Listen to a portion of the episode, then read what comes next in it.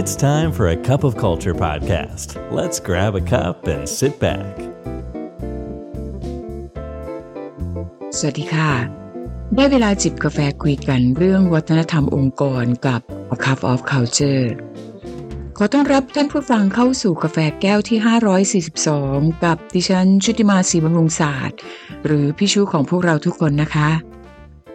หัวหน้าผมเป็นคนยาก นายหนูทำงานด้วยลำบากยากจัง ประโยคเหล่านี้เคยผ่านเข้ามาในชีวิตการทำงานของคุณ ในฐานะของหัวหน้างานหรือผู้นำหรือเคยตกอยู่ในสภาพสถานการณ์ที่ต้องเผชิญกับหัวหน้าหรือผู้นำแบบนี้บ้างไหมคะถ้าไม่เคยเนี่ย เรียกได้ว่าโชคดีกว่าถูกลอตเตอรี่ รางวัลที่หนึ่งยกชุดเสียอีกนะคะ เพราะในชีวิตการทำงานจริงคงจะต้องมีสักครั้ง ที่เราอาจจะต้องได้พบเจอกับสถานการณ์เช่นนี้นะคะ แต่ถ้าคุณกำลังเผชิญหน้า หรือว่าอาจจะต้องได้เผชิญกับสถานการณ์เช่นนี้ พี่ชูอยากจะ encourage ให้พวกเราจัดการกับสถานการณ์เหล่านี้ด้วย growth mindset ค่ะ มองเป็นความท้าทายเป็นโอกาส ในการพัฒนาฝึกฝน การทำงานในรูปแบบที่แตกต่างค่ะ วันนี้พี่ชูเลยอยากจะมาชวนท่านผู้ฟังคุยกันค่ะ เรื่อง toxic หรือ tough boss ในสถานที่ทำงาน ชูเชื่อว่าว่ามีผู้นำหรือหัวหน้างานท่านใด ที่อยากจะถูกมอง หรือถูกลูกน้อง ลูกทีมขนานนาม ว่าเป็น toxic หรือ tough boss แต่กว่าที่เราจะถูกมอง หรือถูกบอกว่าเป็นเช่นนั้น มันย่อมต้องเกิดจากประสบการณ์ที่คนอื่นได้พบจากการทำงาน จากการพูดคุย หรือจากสไตล์ในการบริหารงานของเรา ดังนั้น เรื่องแรกที่จะคุยกันในวันนี้ เราจะมาดูกันค่ะ ว่าอะไรคือพฤติกรรมหรือสัญญาณบอกเหตุ ให้คุณเริ่มที่จะตระหนักว่าคุณในฐานะของหัวหน้างานหรือผู้นำ เริ่มมีอาการของการเป็นหัวหน้างานที่มีความทัฟในสายตาของลูกทีมค่ะ สัญญาณบอกเหตุแรกนะคะ เลือกใช้วิธีการให้โทษและกดดันค่ะการลงโทษเนี่ยจริง ๆ แล้วเป็นเทคนิคที่ไม่มีประสิทธิภาพนะคะในการบริหารงาน เพราะไม่ก่อให้เกิดการกระตุ้นเชิงบวก หรือการสร้างแรงจูงใจและผลิตผลของงานค่ะ อีกทั้งตัวลูกทีมที่ถูกลงโทษ ก็จะรู้สึกท้อถอยถดถอย กลับไปจมอยู่กับต้นเหตุแห่งการถูกลงโทษนั้นๆนะคะ สัญญาณที่สองนะคะเอาแต่ใจและประโยชน์ของตนเองเป็นที่ตั้งค่ะ หัวหน้างานหรือผู้นำหลาย ๆ คนมีพฤติกรรม ที่จะคิดเห็นเอาแต่ความคิดของตัวเองเป็นที่ตั้ง โดยละเลยไม่สนใจประเด็นความคิดเห็น ความสนใจในมุมมองที่แตกต่างหรือจากบริบทของลูกทีมค่ะสัญญาณอันตรายที่สามนะคะ คือ สร้างความรู้สึกแบ่งพวกแบ่งพ้องและเกิดความแตกแยกค่ะ แม้ว่าในการบริหารทีมงาน การแบ่งหรือการกำหนดความแตกต่างของทีมงาน จะเป็นเรื่องที่กระทำได้ สิ่งที่ต้องระมัดระวังก็คือความสมดุลระหว่างการสร้างการแบ่งงานของทีม เพื่อให้เกิดการแข่งขันที่มีประโยชน์ กับสภาพแวดล้อมของการแบ่งพวกพ้องนะคะ สัญญาณอันตรายต่อมานะคะ คือพูดไม่จริงค่ะผลจากการวิจัยชี้ชัดว่าทีมงานจะให้ความสำคัญและคุณค่ากับความซื่อสัตย์และซื่อตรงของผู้นำนะคะ ถ้าหากพวกเขาพบว่าผู้นำของเขาเป็นคนที่พูดจาพูดเท็จ และปฏิเสธความรับผิดชอบ นั่นคุณกำลังสร้างท็อกซิกในพื้นที่ทำงานค่ะ สัญญาณถัดมาค่ะ สร้างปัญหากอวอดไม่เที่ยงตรงเปลี่ยนไปเปลี่ยนมา คุณสมบัติเชิงลบเหล่านี้ล้วนแล้วติดก่อให้เกิดผลลบต่อทีมงานนะคะพฤติกรรมต่อมาเนี่ยมีความสำคัญมาก คือการสื่อสารแบบ passive aggressive ซึ่งเป็นการสร้างความสัมพันธ์ที่ไม่เชื่อมโยง ผู้นำหรือหัวหน้างานประเภทนี้ จะไม่สื่อสารแบบตรงไปตรงมาในสิ่งที่ต้องการค่ะ ซึ่งเป็นสิ่งที่ไม่ดีเลยนะคะ ต่อสภาพแวดล้อมในการทำงาน แม้ว่าจะไม่ใช่การสื่อสารแบบเผชิญหน้า แต่เป็นการสร้างภาวะความไม่ชัดเจน ให้กับทีมงานและหน่วยงานของเราค่ะ สัญญาณอันตรายต่อมาค่ะ เป็นผู้นำที่ขาดความรับผิดชอบค่ะ มักจะแสดงออกมาในรูปของคนนั้นพูดคนนี้ทำซึ่งทำให้ขาดความเป็นทีม โดยเฉพาะอย่างยิ่ง ในฐานะของผู้นำการผลักความรับผิดชอบไปให้คนอื่น ไม่ใช่การแก้ปัญหาค่ะ และสะท้อนความอ่อนแอของภาวะผู้นำของคุณค่ะ สัญญาณถัดมานะคะ ไม่รับฟังความคิดเห็นหรือข้อกังวลใจของทีมงาน การขาดการสื่อสารสองทาง จะทำให้เกิดความรู้สึกว่าไม่ได้รับฟัง รู้สึกขาดความเชื่อมโยงทั้งยังทำให้ทีมงานรู้สึกว่า ความคิดเห็นของพวกเขาขาดการยอมรับค่ะและสัญญาณอันตรายสุดท้ายที่พี่ชุยอยากจะกล่าวถึงในวันนี้ก็คือ การสร้างภาวะความไม่เท่าเทียมกันในสถานที่ทำงาน เพราะว่าฝ่ายที่ถูกกระทำเนี่ย จะรู้สึกอึดอัดที่ไม่ได้รับความไว้วางใจ ไม่ได้รับการรับฟัง และจะยิ่งเลวร้ายค่ะ หากมีช่องว่างในการปฏิบัติงานพ่วงเข้าไปด้วย เพราะจริง ๆ แล้วทีมงานทุกคนควรจะได้รับโอกาสในการแสดงความคิดเห็น การบอกถึงเป้าหมายของตนเองการที่ขาดโอกาสเนื่องจากความไม่เท่าเทียมกัน ขาดความยุติธรรมของผู้นำ ย่อมสะท้อนถึงวัฒนธรรม และคุณค่าที่องค์กรให้ความสำคัญค่ะ และที่กล่าวไปทั้งหมด ก็คือลักษณะอันไม่พึงประสงค์ของหัวหน้าทีม หรือผู้นำที่สร้างให้เกิดภาวะการทำงานที่ขาดคุณภาพ แล้วผู้นำหรือหัวหน้าทีม จะมีวิธีการอย่างไรคะ ในการปรับปรุงภาวะผู้นำของตนเองให้ดีขึ้น และทำให้เราถูกมองเป็น quality leader ของทีมงานเรา มาดูกันค่ะเรื่องแรกเลยนะคะ สร้างความชัดเจนค่ะ ในฐานะของหัวหน้าทีม หรือว่าผู้นำเรามีหน้าที่ในการสร้างความชัดเจนผ่านการสื่อสารให้กับลูกทีม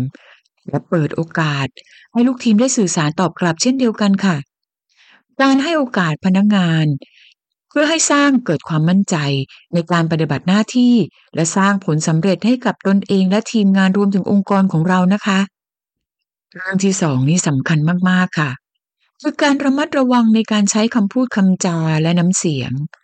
เพราะอาจจะสื่อไปในทางลบ หรือสร้างความเข้าใจผิด การสื่อสารที่เหมาะสมจะช่วยสร้างการเปลี่ยนแปลงได้อย่างมากมาย ทั้งในบริบทของการทำงาน และการสร้างความสัมพันธ์ของทีมงานนะคะ เรื่องถัดมาคือทำตัวเป็นแบบอย่างค่ะ ในฐานะผู้นำเราต้องเป็นแม่แบบ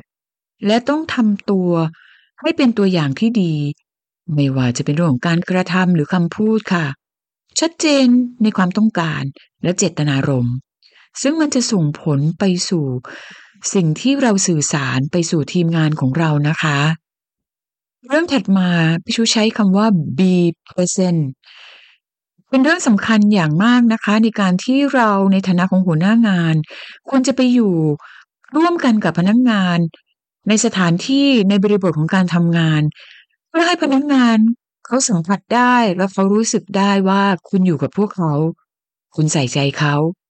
ทำให้พนักงานเกิดความเชื่อใจคุณในฐานะของการเป็นหัวหน้างาน หลายๆเรื่อง คุณทำคุณพูดแบบ face to face หรือพูดกันต่อหน้า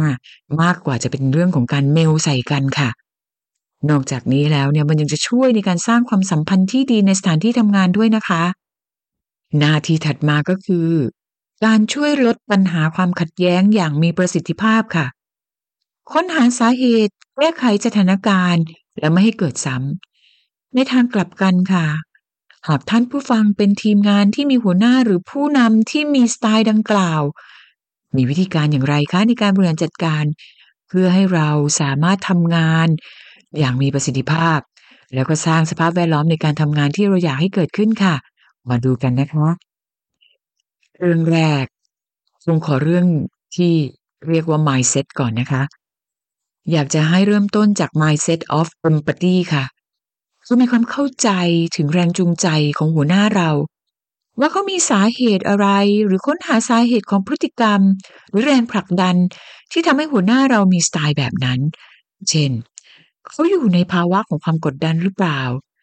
หรือเขาเกิดจากความตั้งใจ และควรจะหาโอกาสในการพูดจาค่ะ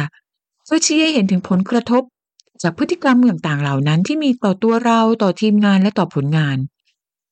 ซึ่งการทำความเข้าใจ จะช่วยให้ตัวเราเองทราบถึงสาเหตุจากมุมมองของอีกฝ่ายได้ดีขึ้นนะคะ และสามารถทำให้เราหาช่องทาง ในการที่จะทำงานร่วมกันได้อย่างเหมาะสมค่ะ วิธีที่สองนะคะ ลองหันมากลับมาปรับปรุงการทำงานความรับผิดชอบในส่วนของเราค่ะ การสร้างความสัมพันธ์ในการทำงานเป็นสิ่งซับซ้อน การตำหนิฝ่ายตรงข้ามเป็นเรื่องง่ายนะคะ มันจะดีกว่าไหม ถ้าเราลองหันกลับมาประเมินตัวเรา และหาวิธีการจัดการเพื่อแก้ไข การทำงานของเราให้มีประสิทธิภาพยิ่งขึ้น รวมถึงการสร้างความสัมพันธ์ในการทำงานร่วมกันค่ะ ประเด็นถัดมา เราพูดถึงเรื่องการสื่อสารในฝั่งของหัวหน้างานหรือผู้นำมาแล้วนะคะ สำหรับพวกเราเองในฐานะของการเป็นลูกทีม ก็จะจำเป็นในการที่จะต้องเลือกใช้คำพูดด้วยความระมัดระวังเช่นเดียวกันค่ะ สไตล์ความตรงไปตรงมาซื่อตรง เรื่องดีค่ะ และจำเป็นในสถานที่ทำงานแต่การเลือกใช้ภาษาที่เหมาะสม เป็นส่วนประกอบที่สำคัญ โดยเฉพาะอย่างยิ่งเมื่อต้องบริหารจัดการหรือทำงานกับหัวหน้างานที่มีสไตล์ค่อนข้างยาก พูดไม่เข้าหู พูดผิดเวลา อาจจะถูกมองว่าขาดความเคารพความนับถือ และยิ่งไปเพิ่มความกดดันซะอีก วิธีการจัดการก็คือ ในการพูดคุยเนี่ยให้มุ่งเน้นไปที่เป้าหมายของงานค่ะ ไม่ไปก้าวไก่ายหรือพาดพิงถึงเรื่องพฤติกรรมนิสัย หรือปัญหาความสัมพันธ์ เน้นย้ำเกี่ยวกับงาน หรือหัวข้อที่จะช่วยให้เราบรรลุจุดหมายในการทำงานร่วมกันนะคะ ประเด็นถัดมานะคะ เป็นเรื่องที่ต้องหลีกเลี่ยงเลยค่ะ คือหลีกเลี่ยงและไม่ควรพูดถึงหัวหน้ากับเพื่อนร่วมงานท่านอื่นนะคะ โดยเฉพาะอย่างยิ่งในเรื่องของความท้าทายที่เผชิญอยู่ค่ะ เพราะนอกจากจะไม่เกิดประโยชน์กับตัวเราแล้วเนี่ย ยังเป็นการสร้างบรรยากาศที่ไม่ดีด้วยนะคะ วิธีถัดมานะคะ คือลองฝึกหัดประเมินความคาดหวังของหัวหน้างานค่ะ เราอาจจะลองพิจารณาที่จะเรียนรู้นิสัยใจคอ พฤติกรรมความต้องการความคาดหวังของหัวหน้าให้มากขึ้น เพราะถ้าเราทำได้ทำถูกต้อง และสามารถจัดการผลงานให้เป็นไปตามความคาดหวัง จะช่วยลดความกดดันได้อย่างมากเลยนะคะ รวมทั้งทำให้เห็นว่า เราให้ความสำคัญกับความคาดหวังของหัวหน้างานค่ะ นอกเหนือไปกว่าการประเมินความคาดหวังแล้วทำความเข้าใจกับลักษณะ กษะหรือวิธีการการสื่อสารของหัวหน้านะคะ ก็จะทำให้เราสามารถจัดการกับความคาดหวัง ผ่านช่องทางการสื่อสารที่เหมาะสมค่ะ และวิธีการสุดท้ายที่เรามาฝากก็คือ ฝึกฝนทักษะความเป็นผู้นำค่ะเราลองเอาประสบการณ์ความท้าทายที่เราประสบอยู่นะคะ มาเป็นวัตถุดิบในการพัฒนาทักษะของเราค่ะ ฝึกคิดริเริ่มตัดสินใจในทุกโอกาสที่เป็นไปได้ เมื่อเรารู้ว่าจะนำไปสู่ผลลัพธ์ที่ดี สำหรับงานทีมงานและบริษัท การทำเช่นนี้จะทำให้ทีมงานรู้สึกดี รู้สึกมีแรงบันดาลใจจากการกระทำของพวกเรา และจะช่วยให้เราปรับเปลี่ยนบรรยากาศการทำงานเชิงลบให้ดีขึ้น ไปสู่การทำงานที่มีบรรยากาศการทำงานเชิงบวกนะคะและทั้งหมดนั้นก็คือเรื่องราวอีกมิติหนึ่งของผู้นำมีอยู่จริงในโลกของการทำงานค่ะ และส่งผลทั้งทางบวกและลบต่อทีมงานผลงาน รวมไปถึงวัฒนธรรมขององค์กรค่ะ อย่างไรก็ดี การแก้ไขความท้าทายนี้สามารถทำได้ค่ะ และอยู่ที่ท่านผู้ฟังที่เป็นผู้นำหัวหน้างาน หรือท่านผู้ฟังที่เป็นทีมงานค่ะเพราะท้ายที่สุดแล้วประโยชน์ที่จะเกิดขึ้น ก็เกิดขึ้นกับตัวพวกเราเองกันทุกคนนะคะเพราะไม่ว่าเราจะตั้งใจหรือไม่ก็ตาม